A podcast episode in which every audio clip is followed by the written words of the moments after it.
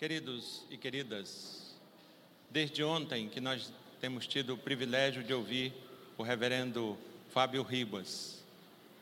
E é interessante como que é gostoso ouvir a palavra de Deus.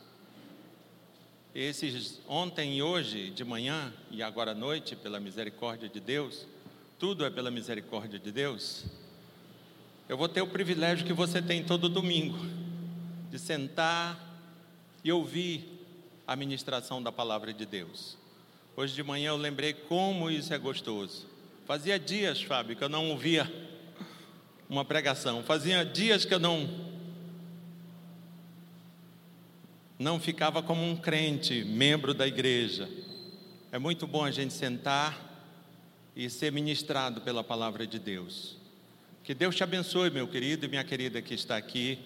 Que Deus te abençoe, a você que participa de forma remota, que você seja verdadeiramente ministrado pela palavra de Deus neste momento. Quero convidar o reverendo Fábio Ribas, aos que já sabem e aos que não sabem, o Fábio Ribas foi meu colega de seminário, eu falei para ele já que o tempo deu uma boa pancada nele, comigo até que não foi tão cruel, brincadeira, eu já falei que isso é licença poética. Muito bem, Fábio, que Deus te abençoe, querido. Amada igreja, quero começar nesta noite agradecendo esses dias que tenho passado com vocês, dias agradabilíssimos, dias muito afetuosos, sentindo-me muito amado, muito querido, muito bem recebido pela igreja. Então, vou levar vocês no coração e estarei orando por vocês, pelo ministério do pastor Vanderlei, amigo, quem me trouxe aqui para estes dias. Esse reencontro tem sido uma bênção ao meu coração e é uma alegria estar com vocês mais uma vez nesta noite para ouvirmos a palavra de Deus. Esta palavra que temos visto tem poder, uma palavra com poder, uma palavra com poder eterno, para transformar todo aquele que crê, para salvar a todo aquele que crê, a começar pelo judeu, o grego, a mim, a você, que temos sido atingidos pelo poder desta palavra. Eu quero convidar você a abrir a sua Bíblia na carta de Paulo aos Gálatas.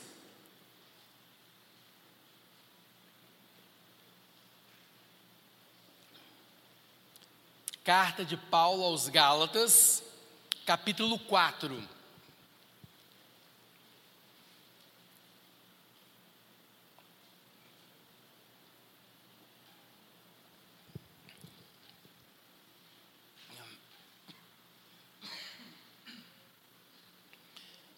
Gálatas 4, eu estarei lendo a partir do verso 3 até o verso 7. Gálatas 4, de 3 até o 7. Queridos, a palavra de Deus diz assim: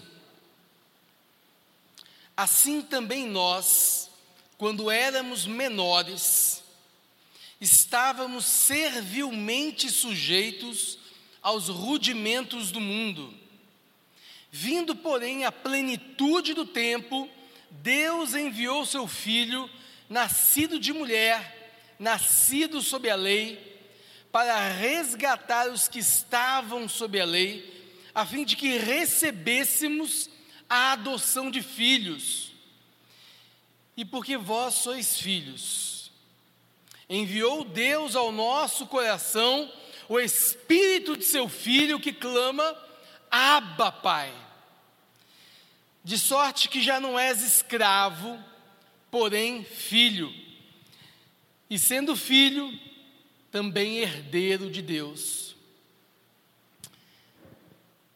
Queridos, há mais ou menos 20 anos, aconteceu um fato no Brasil, que foi um divisor de águas das missões indígenas no Brasil, das missões que trabalham com povos indígenas no Brasil. Havia um casal de missionários plantado em plena selva amazônica e, de repente, um dia eles veem subindo o rio um barquinho com dois indígenas, um rapaz e uma criança. Esse barquinho encosta na beirada do rio, o rapazinho desce pegando aquela menina, aquela indiazinha mais nova, e ele vem e entrega para esse casal de missionários essa menina. E vai embora. O casal ainda não conhecia muito da cultura, da língua, ainda precisavam estudar e entender o que significaria aquilo, mas o fato é que aquele casal adotou aquela indiazinha. Aquela criancinha que devia ter entre seus 3 e 4 anos de idade, talvez. Mas esse fato que aconteceu há 20 anos atrás, mais ou menos, ele trouxe à tona aquilo que muitas ONGs, universidades, muitas pessoas aí fora tentavam esconder, ou usar a desculpa de que é a cultura é assim mesmo. Eu estou falando do infanticídio indígena, que é a prática que acontece em algumas culturas indígenas de enterrarem as suas crianças assim que elas nascem. Se elas são filhas de mãe solteira, se são gêmeos, se nascem com alguma deficiência motora ou mental, assim que eles percebem, eles enterram. E antes que você pense assim, nossa, que povo primitivo, que coisa terrível, eu queria lembrar para você nessa noite que o infanticídio indígena, ele acontece em algumas culturas indígenas, não em todas, no Brasil, mas na minha cultura, na sua cultura, todo ano, em números conservadores, são assassinados por meio de aborto 100 mil crianças todo ano.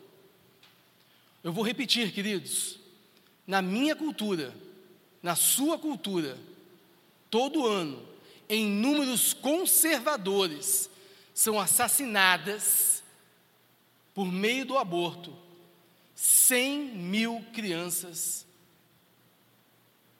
Então, antes que você pense alguma coisa sobre os povos indígenas, que não convém, é bom que eu e você olhemos para a nossa própria cultura e para os crimes que nós temos cometido nela.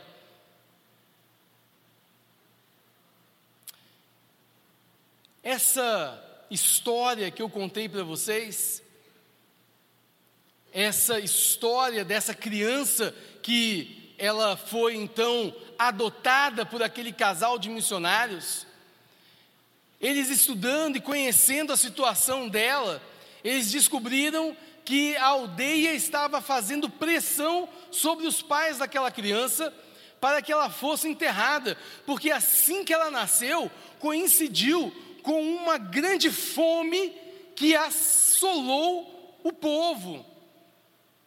Uma fome terrível começou a invadir aquele povo, aquela aldeia, e o povo entendeu que era porque aquela criança estava viva. Os espíritos estavam avançando, amaldiçoando o povo. Então era preciso que aquela criança fosse enterrada, para que a situação melhorasse, para que a fome fosse mandado embora, para que os espíritos parassem de oprimir o povo. Mas o fato é que a mamãe e o papai daquela criancinha não queriam enterrá-la. E no momento assim de mais pressão do povo, no momento em que o povo mais cobrou isso, o pai então revoltado saiu correndo do meio da aldeia, foi à beira do rio e mascou uma erva venenosa e se matou, porque ele não queria enterrar a sua filha. Do mesmo modo, a mãe, a esposa dele, saiu correndo também, mas antes de fazer isso, ela instruiu o seu filho e disse para ele: olha, existe um casal de missionários plantados rio acima, não permita que o seu povo mate a sua irmã. Pegue a sua irmã e leve para aquele casal de missionários.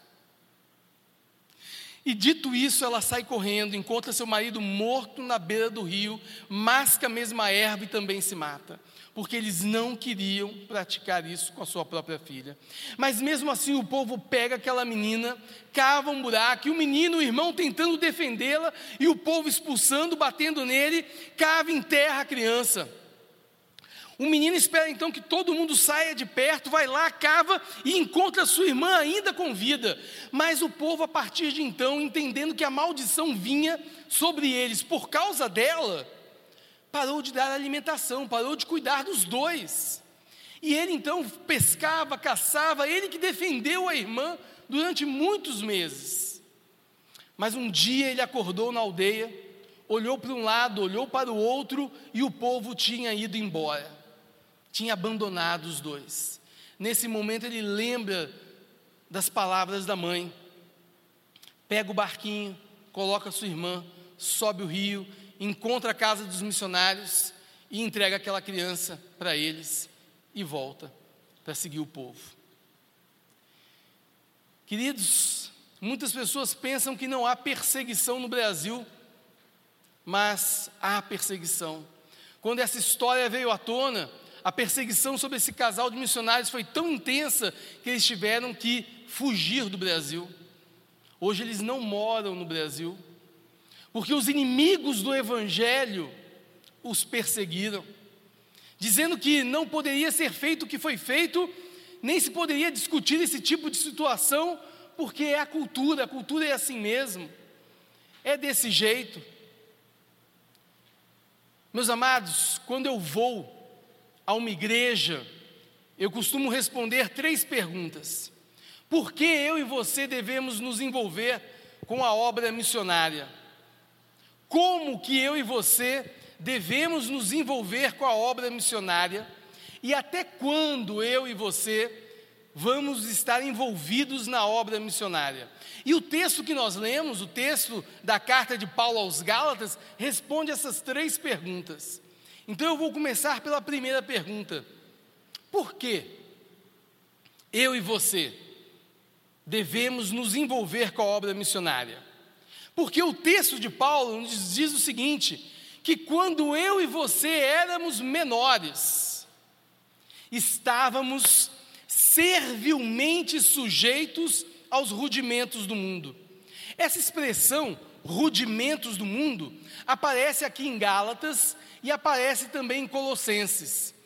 E os estudiosos entendem que o que estava acontecendo nessas duas comunidades para as quais Paulo escreveu essas cartas, é que estava acontecendo uma espécie de sincretismo religioso. O que é o sincretismo? É a mistura do evangelho puro e verdadeiro com crenças, práticas da cultura do povo, idólatras. E parece que os judaizantes, os que estavam se convertendo a Jesus, mas ainda mantendo práticas do povo judeu, do Antigo Testamento, eles estavam também misturando isso com crendices, com mitologias do povo grego. O que são rudimentos do mundo? Eles acreditavam que o espírito, que o sol, que a lua, que as estrelas eram espíritos que controlavam a vida deles. Então havia uma mistura do calendário judaico do Antigo Testamento com a força desses espíritos que estavam controlando, dominando as pessoas no seu dia a dia. Paulo deu um nome para isso: rudimentos do mundo. Para que eu e você possamos entender melhor o que Paulo está dizendo, é algo muito parecido hoje com aquelas pessoas que não saem de casa sem antes ouvir no rádio sobre o seu horóscopo. Ah, eu sou gêmeos, vamos ver o que diz hoje para o meu dia. Você não pode sair de casa. Pronto, aí a pessoa não sai, porque o horóscopo, porque o meu ascendente, a lua em tal plano, com a estrela em tal lugar, eles comandam a minha vida. Essas pessoas estão escravizadas, é o que Paulo diz aqui para mim e para você, nessa expressão, servilmente sujeitos aos rudimentos do mundo. Queridos, talvez você também um dia tenha estado escravizado às mentiras satânicas da minha e da sua cultura. Mas se você foi liberto, se você conheceu esta palavra de poder, que é a palavra capaz de nos dar libertação dos rudimentos do mundo, então você conhece o que pode libertar as pessoas aí fora. O que Paulo está dizendo é que um dia eu e você também acreditávamos nessas crendices, também estávamos presos, escravizados pelas mentiras de um sistema demoníaco que quer controlar a minha vida e a sua vida. Mas Jesus veio e nos libertou, mostrou como que nós estávamos afundados num lamaçal de pecado, e Jesus nos deu a liberdade. Se você conhece a liberdade, você quer que outras pessoas também conheçam. Por que que eu e você devemos nos envolver na obra missionária? Porque se você foi liberto por Jesus Cristo, você sabe que há ainda pessoas aí fora, o seu vizinho, alguém na sua casa, na sua família, na sua escola, no seu trabalho, que ainda está encarcerada, enjaulada, escravizada pelas mentiras de Satanás. Você foi livre? Você foi liberto? Você conhece a palavra que tem poder para libertar aquelas pessoas também. Então, se Jesus chegou na sua vida, se você foi alcançado, você pode levar a palavra que é capaz de alcançar e libertar outras pessoas.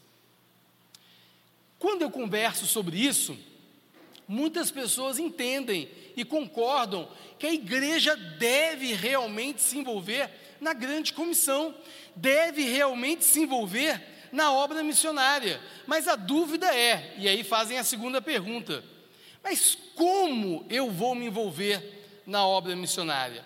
E o texto que nós lemos também me responde isso. Veja lá, no verso 4, vindo porém a plenitude do tempo. Esse texto é maravilhoso, não é? O que ele está dizendo aqui? Que Jesus veio, enviado por Deus, nem um segundo antes, nem um segundo depois daquilo que Deus tinha estabelecido na sua agenda. Jesus foi enviado na plenitude do tempo, no dia, na hora, no minuto e no segundo estabelecido pelo Deus soberano. O mundo foi preparado para a chegada do Senhor Jesus. Deus enviou seu filho com duas características: nascido de mulher e nascido sob a lei.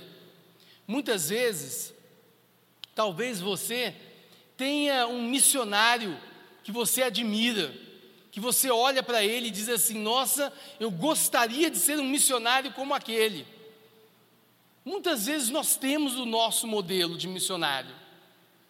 Quando eu fiz o curso da Missão Além, quem estava hoje de manhã aqui ouviu, eu ainda não era crente. Eu comecei a fazer o curso e eu era descrente, o único, no meio de uma sala com 35 missionários. E havia um professor que me dava aula, havia vários professores, mas um dos professores, eu olhava para ele e dizia assim no meu coração, eu dizia no meu coração descrente, eu um dia queria ser igual a ele, porque ele estava me apresentando o Evangelho. Ele estava contando histórias que ninguém na faculdade me contava. E hoje ele está aqui nesta noite. E eu sei que muitas vezes você também tem o seu missionário modelo. Talvez você goste muito do Ronaldo Lidório, talvez você ouça as pregações dele, mas eu quero te dizer, à luz desse texto, que o missionário modelo para mim e para você é o Senhor Jesus.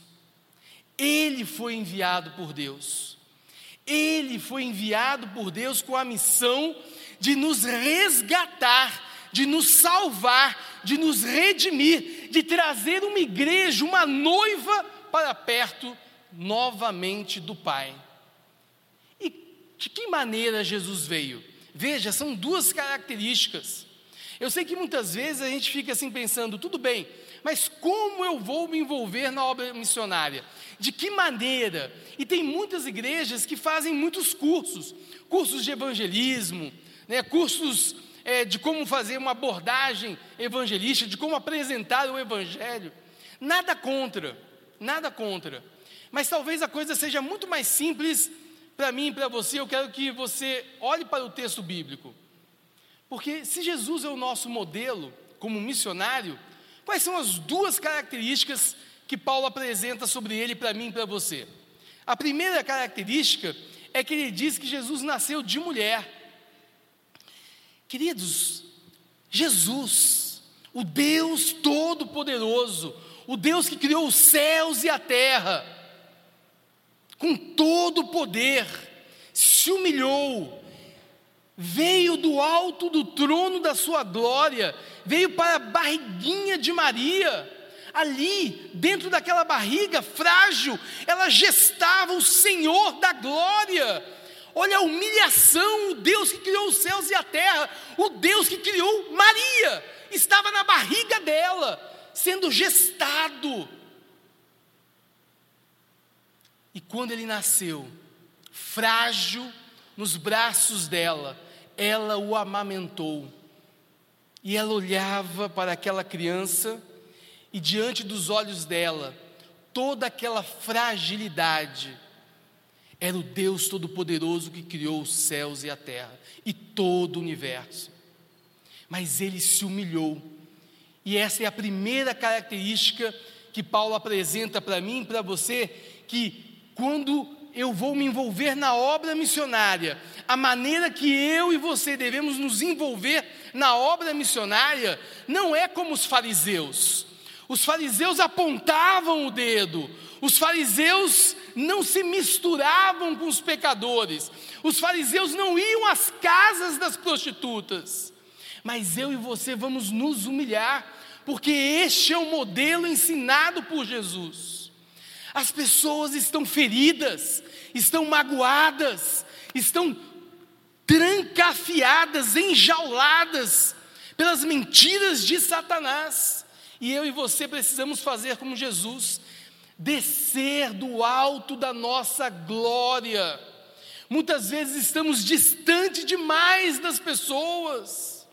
As pessoas não entram na nossa casa porque nós somos santarrões demais.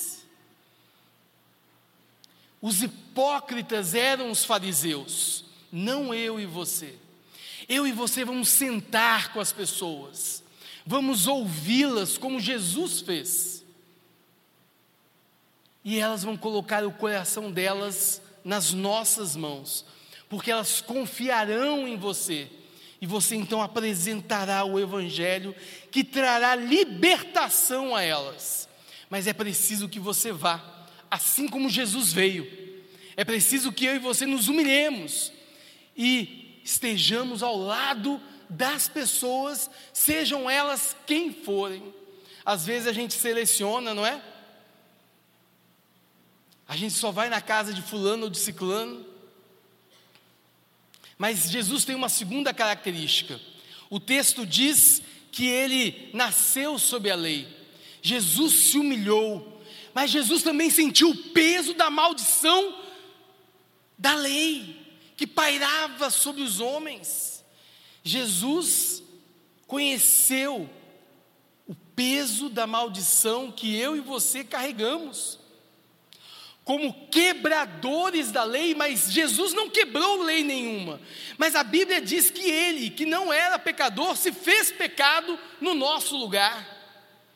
Qual é o nome dessa segunda característica que eu quero trazer para mim e para você nessa noite? A primeira característica, humilhação. Humilhe-se, querido. A maneira correta, bíblica, que eu e você devemos nos envolver na obra missionária, como fazer a obra missionária, como praticar evangelismo, discipulado, é nos humilhando. Segunda, que veio aqui agora, identidade. Jesus se identificou conosco. O que é o milagre da encarnação, senão um Deus que se aproximou de mim e de você, que se fez igual a mim e a você, que andou comigo e com você, lado a lado, se identificando. Jesus não era um semideus flutuando na terra. Os fariseus eram, os herodianos eram, os saduceus eram, mas eu e você não podemos ser. Nós precisamos nos identificar com a pessoa, para que ela se sinta à vontade conosco, para que a gente possa apresentar o Evangelho que as arrancará da mentira onde ela se encontra. Mas para isso eu e você precisamos ir, assim como Jesus veio. Para isso eu e você precisamos nos humilhar, assim como Jesus se humilhou. Para isso eu e você precisamos nos identificar. Queridos, nesta noite, graças a Deus, a começar em mim, todos somos pecadores aqui dentro.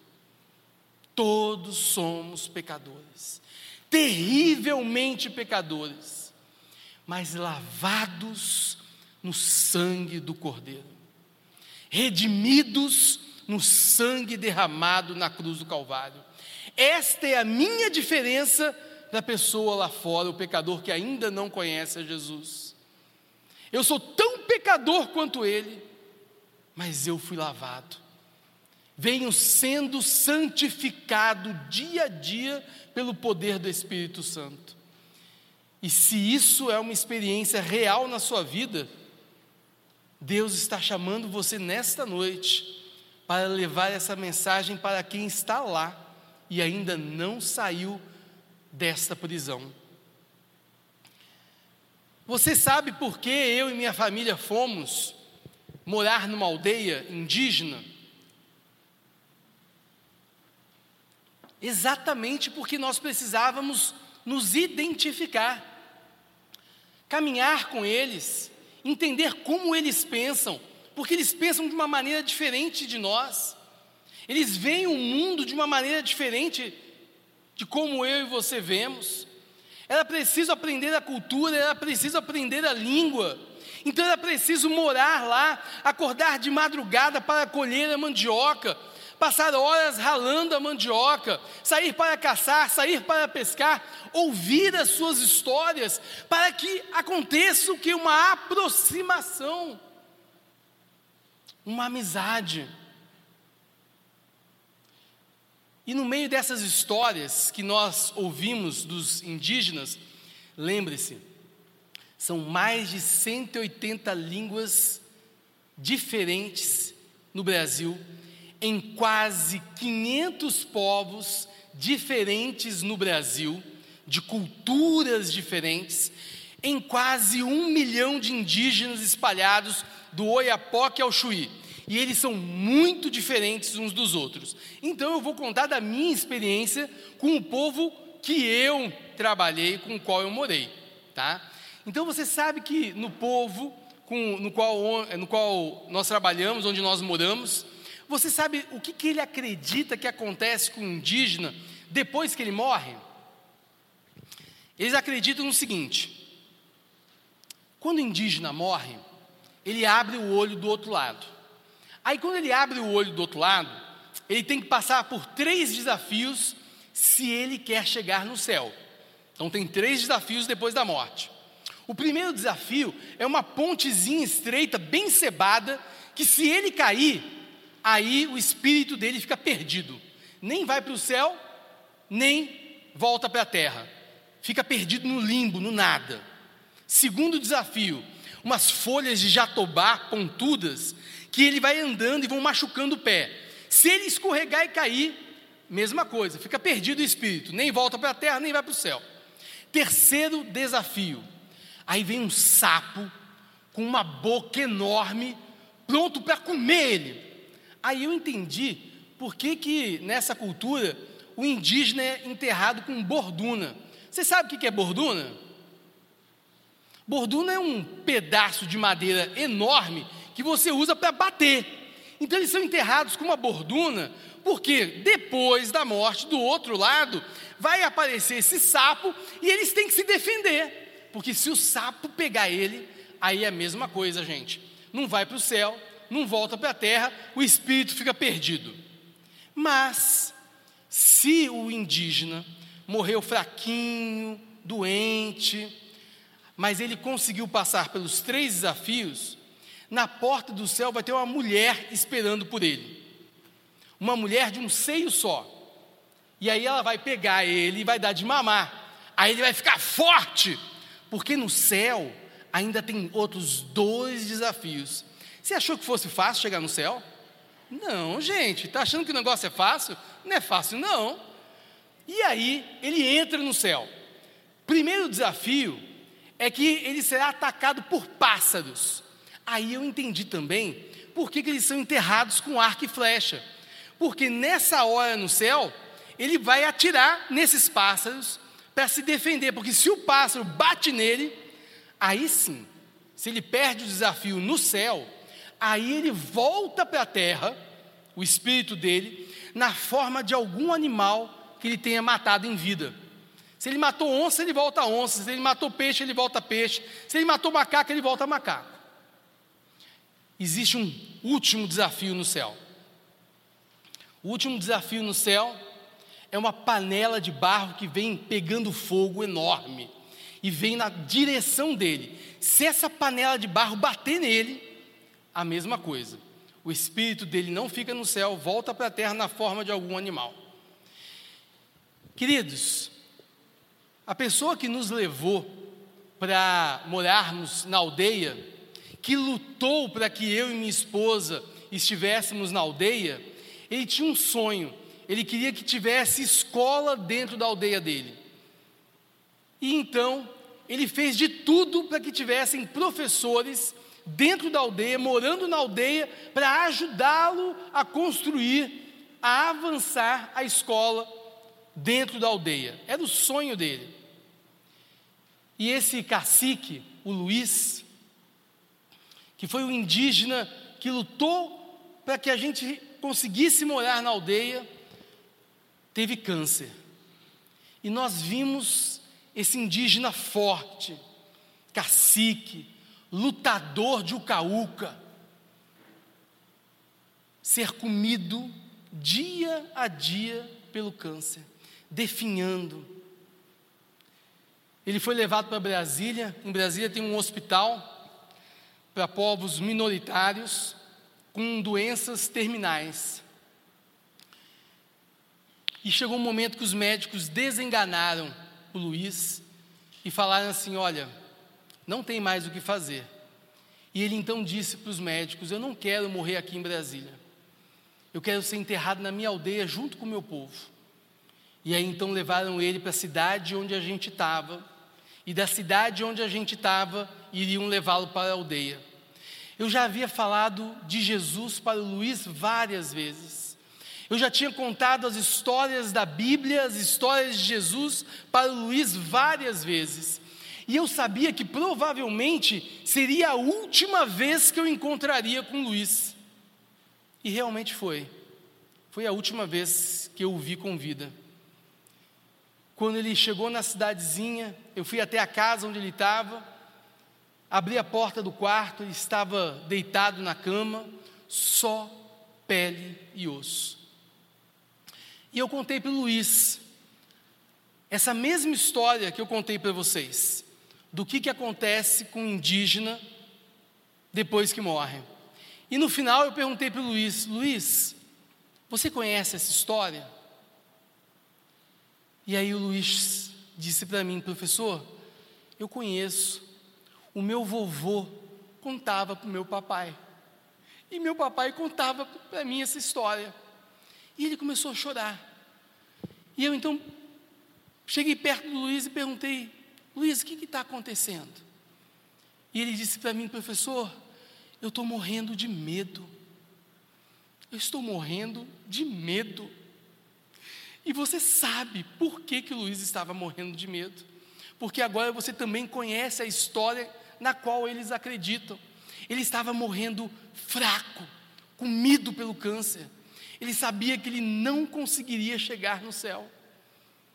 E ali então, diante dele, eu falei: Luiz, você lembra das histórias que eu contei sobre Jesus para você? E aí contei várias histórias para ele novamente. Disse que ele precisava se arrepender dos pecados, crer nessas histórias, crer no Senhor Jesus. E então eu disse para o Luiz: Luiz, você não precisa ter medo da morte, porque a Bíblia diz que Jesus venceu a morte. Ó morte, onde está o teu aguilhão?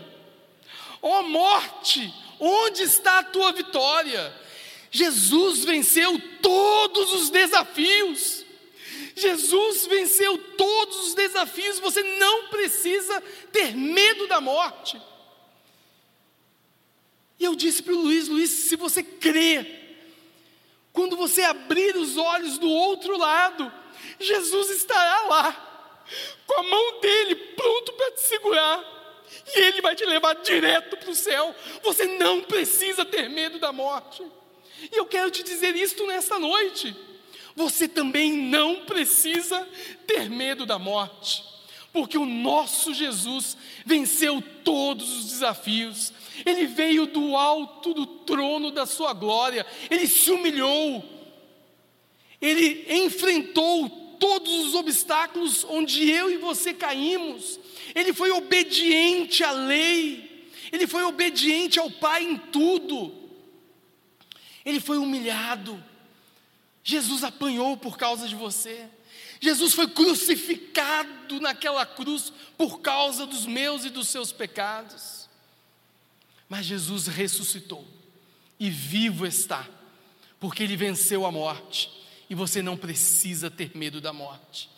E uma das minhas mais maravilhosas alegrias do meu ministério missionário é que eu tenho convicção, certeza pela fé, que quando eu chegar no céu, eu vou encontrar com Luiz lá, porque naquele dia ele creu, ele morreu acreditando que Jesus seguraria na mão dele e o levaria direto para o céu, e que ele não precisava ter medo. Ele morreu sem medo da morte.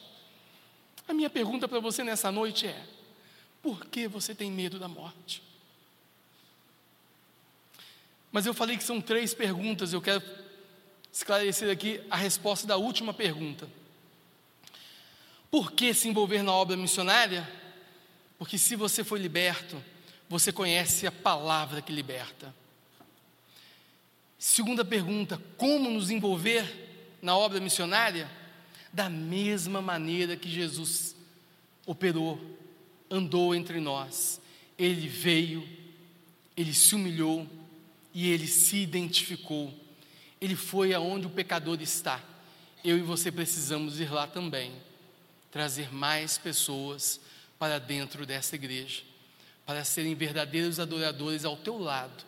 Como você hoje está aqui liberto, tem pessoas que estão ainda escravizadas lá fora. Mas existe uma terceira e última pergunta: até quando eu e você vamos estar envolvidos nessa obra? E o texto que nós lemos também me dá essa resposta. O texto que nós lemos diz que, se for da vontade do Pai, se a pessoa que você tem orado por ela, tem evangelizado, tem discipulado, tem insistido, tem perseverado na apresentação do evangelho à vida dela, Se for da vontade de Deus a salvação daquela pessoa, o Espírito Santo virá sobre ela e você ouvirá essa pessoa clamando: Abba, Pai. Abba, Pai. O que esse texto quer dizer para mim e para você? Que enquanto houver vida, há esperança.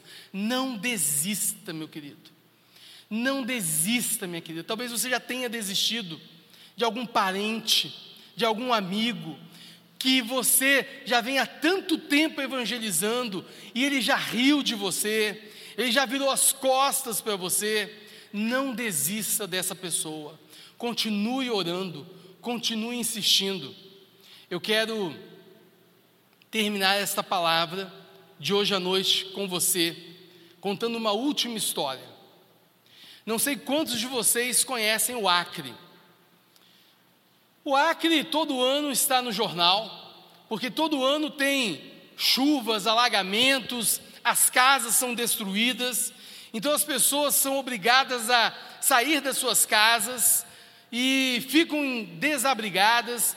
Todo ano nós fazemos movimentos no Brasil para ajudar essas pessoas. Então o estado do Acre até hoje é um estado que enfrenta muitas dificuldades sociais, econômicas. Agora eu quero que você imagine o estado do Acre há mais de 40 anos atrás. Se hoje você ainda vê um estado com muitas dificuldades, imagine há mais de 40 anos atrás. Naquela época, mais de 40 anos atrás, existia uma doença, e não só no Acre, mas havia no Brasil todo, uma doença muito conhecida, minha e sua, por causa da Bíblia. Era a lepra, que hoje nós chamamos de hanseníase. E na época, não se sabia muito bem o que fazer com os leprosos. Sabia-se que era uma doença que tinha a ver com a questão de higiene. Então, o que eles faziam? Eles arrancavam os leprosos das suas casas. O que o governo fazia? Arrancava esses leprosos das suas famílias e colocava em vilas para leprosos. Eu não sei quantos de vocês já tiveram a oportunidade de conhecer uma vila de leprosos, porque até hoje no Brasil tem, eu conheci. Agora, imagine essa situação de dor, de tristeza, de carência, de mágoa. Pessoas que foram arrancadas das suas casas, das suas vidas, dos seus trabalhos, das suas famílias, e foram jogadas em vilas com pessoas estranhas, outros leprosos, e o governo dava um remédio que realmente estacionava, freava o avanço da lepra, mas tinha um efeito colateral: despertava nas pessoas a libido sexual. Então, dentro dessas vilas de leprosos, pessoas carentes, magoadas, feridas. Quantas crianças nasceram de relações sexuais indevidas, filhos de estupro, filhos de relações incestuosas? Agora o governo estava com um segundo problema: o que fazer com essas crianças? E também então criaram por todo o Brasil, não só no Acre, as creches para filhos de pais leprosos. Então pegaram essas crianças e arrancaram elas das vilas, para que elas não pegassem a lepra dos seus pais, e colocaram elas em creches. E duas mulheres, há mais de 40 anos atrás, elas visitaram uma dessas creches para filhos de pais leprosos. As duas eram mãe e filha, né, uma da outra. E elas contam que elas entraram numa dessas creches, em Rio Branco, estado do Acre. E elas contam que era uma sala como essa, grande, e havia vários bercinhos, todos os berços ocupados por crianças. Mas elas repararam na primeira criança que estava logo assim que elas entraram. Num bercinho, ela devia ter mais ou menos 2 anos de idade. A criança estava em pé, segurando no berço, e olhava para elas. E elas contam que é como se essa criança estivesse gritando para elas: pelo amor de Deus, me tira daqui, pelo amor de Deus, me leva daqui, pelo amor de Deus, me adota, me tira daqui. E elas adotaram aquela criança. E por causa disso, hoje, eu estou aqui falando com vocês. Graças a essa adoção, graças àquelas duas mulheres, uma delas era a esposa do governador do estado do Acre, e a sua filha, e elas me adotaram, e por causa dessa adoção, eu fui levado para Brasília, e tive uma ótima condição financeira, estudei em escolas muito boas. Se eu tivesse ficado no Acre, numa creche como aquela, provavelmente eu teria morrido como muitas daquelas crianças morreram.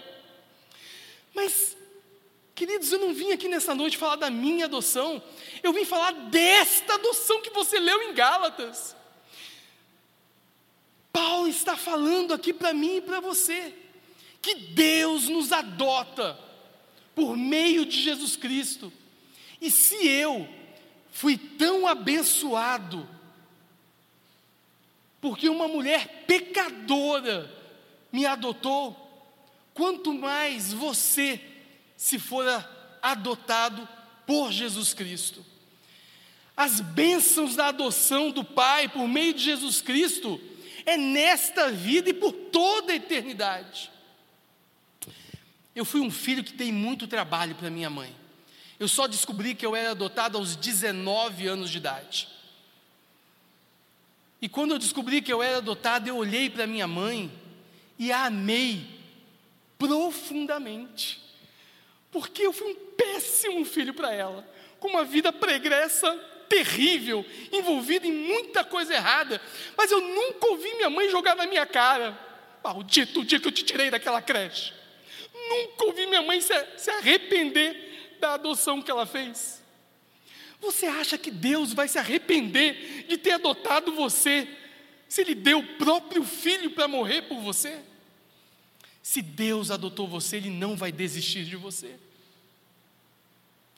Eu vim aqui nesta noite para dizer para vocês que missão é falar desse evangelho que tem adotado pessoas em todas as tribos, povos e raças espalhados pela terra. Deus vem adotando pessoas, adotou você, adotou a mim, e tem muitos ainda aí fora, esperando conhecer o evangelho da adoção. Eu quero orar por você nessa noite. Feche seus olhos, abaixe sua cabeça. Ó Deus amado, eu te peço por esta igreja, a igreja, Pai, que o Senhor tem plantado nesta cidade. Ó Deus, que ela abrace o evangelho da adoção. Ó Deus, nós temos recebido tantas bênçãos materiais e espirituais por causa dessa adoção. Ó Deus, e tem tantas pessoas aí fora que ainda não foram adotadas, que ainda não receberam o Espírito Santo, que ainda não clamam: Abba, Pai, como nós fazemos aqui dentro desta igreja. Mas cabe a cada um de nós não desistirmos, insistirmos, perseverarmos em proclamar o evangelho da adoção, até que o Espírito Santo venha, se Deus quiser, e adote essas pessoas, e elas por fim clamem: Abba, Pai. Ó Deus, que esta igreja, Pai, seja conhecida aqui nesta cidade, nesse estado, como uma igreja adotadora, que ela possa adotar pessoas, povos, que ela possa fazer a diferença na pregação do evangelho, que cada um de nós assuma a responsabilidade de nos envolver nesta obra, para a Tua glória, Senhor, para a Tua honra, e para o Teu louvor, em nome de Jesus, amém, Senhor. Queridos amados, eu quero mais uma vez agradecer a Deus pela vida de cada um de vocês, agradecer a Deus pela vida do pastor Vanderlei, agradecer a Deus pela sua esposa Cássia, pelo carinho que vocês me receberam e têm recebido os missionários da PMT aqui no meio de vocês e também os indígenas com os quais nós trabalhamos. Existe um evangelho da adoção. Vamos adotar para a honra e glória do nosso Deus que já nos adotou. Amém, queridos? Deus os abençoe.